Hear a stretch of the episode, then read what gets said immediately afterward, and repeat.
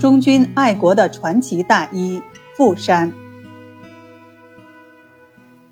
明末清初，地处山西腹地的太原府阳曲县，出了一位博才多艺、重气节、有思想的道家人物。他既是思想家、诗人、学者，又是画家、医学家，更是一位伟大的爱国人士。在太原地区乃至三晋大地，他的名字家喻户晓。他就是忠君爱国的传奇大医傅山，傅青主。青主是他的字。傅山出身于官宦书香之家，他少年时受到严格的家庭教育，博闻强记，读书数遍即能背诵。十五岁时。就考取了博士弟子，二十岁时成为一名领生。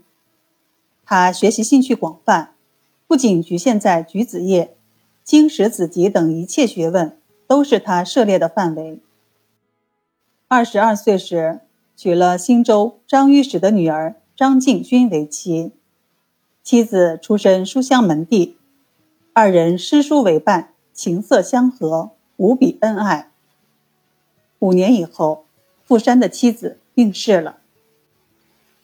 那一年，傅山二十七岁，儿子傅梅四岁。傅山发誓不再娶。三十一岁时，傅山进入了三立书院。在三立书院里，他遇到了从山西各地来的三百多名学子，他们在一起谈学问、谈道义、谈气节。由于傅山思维活跃，才华出众，很快就成了骨干，并受到山西提学袁继贤的指导和教诲。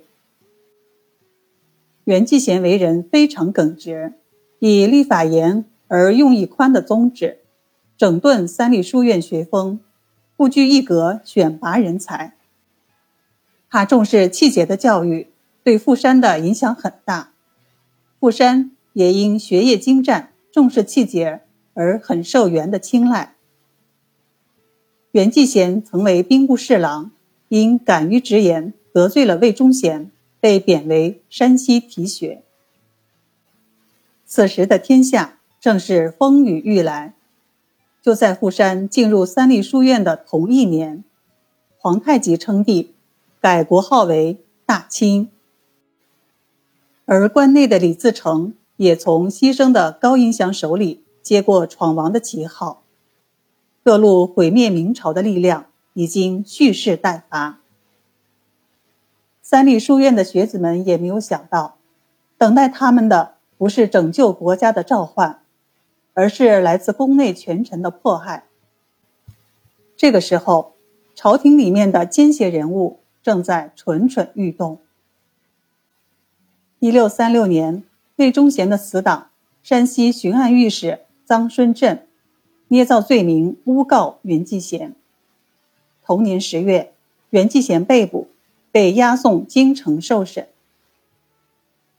富山魏元鸣不平，联络生员百余名，联名上书，步行赴京为袁继贤诉冤请愿。他率领众生员在京城四处印发揭贴。声明真相，并两次出堂作证。经过长达七八个月的斗争，才使袁继贤的冤案得以昭雪。这次斗争的胜利震动了全国，傅山得到了崇高的荣誉和赞扬，名扬全国。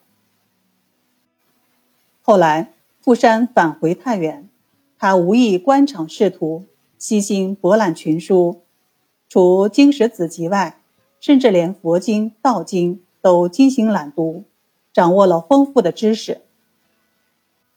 三十五岁时，他的侄子因病去世。第二年春天，他自己也感染了瘟疫，几乎死掉。多亏了他的哥哥悉心照顾，才活了下来。但是这次患病的时间却很长，直到秋天的时候还没有完全康复。可是，富山自己的病刚刚好，他的哥哥不幸也染上了病。在第二年夏天就去世了。他和母亲二人抱头痛哭。在那些日子里，富山甚至到了不能出门的地步，看到了别人家的兄弟，就想起了自己的哥哥，忍不住失声痛哭。在富山的家庭连遭不幸的同时，大明王朝也即将走到尽头。富山参加了乡试，没有中，从此他放弃了科举的念头。一六四三年，富山受聘于三立书院讲学。不久，明朝灭亡。为表示对清廷的反抗，富山拜寿阳五峰山道士郭敬忠为师，出家为道，道号真山，因身着红色道袍，随字号。朱一道人，别号石道人。朱一者，朱姓之一，暗含对亡民的怀念。石道者，如实之间，表示绝不向清朝屈服。可见，富山出家并非出自本心，而是借此作为自己忠君爱国、抗清复明的寄托和掩护。清军入关建都北京之初。全国抗清之潮此起彼伏，富山渴望匡复明室，并与贵王派来的山西总兵官宋谦联系，密谋策划。然而机事不密，宋谦被捕，供出了富山。于是富山被捕，关押太原府监狱。羁押期间，富山否认与宋谦政治上的关系，即便是严刑逼供。也坚持说宋谦求他医病，遭到拒绝，就怀恨在心。一年之后，清廷得不到富山的口供，将他无罪释放。为了生活，富山和儿子富梅在太原南门附近开了个药局。一六七八年，富山已经七十三岁了。这一年，康熙皇帝为了笼络收买人心。施行怀柔政策，让各地推荐选拔有学之士到北京应试，录用授官。结果，富山被推荐赴京应试。富山无奈，只好托病推辞。一六八四年，富山的儿子富美突然过世。年逾古稀的富山悲痛异常，经受不住打击，不久。撒手人寰，时年七十七岁。富山在医学上有着巨大的成就。他著有《傅青主女科》《傅青主男科》《傅青主幼科》等，特别是《傅青主女科》对后世的影响很大。富山的一生崇尚民族气节，以行医布道为掩护，秘密从事反清活动。反清失败后，坚持不与清朝合作，隐居乡村，论字画，谈学问，施医药。其有人曾对其评价为：“字不如诗，诗不如画，画不如医，医不如人。”这个评价从一个侧面描绘了傅山德才兼备、道医皆精的概貌。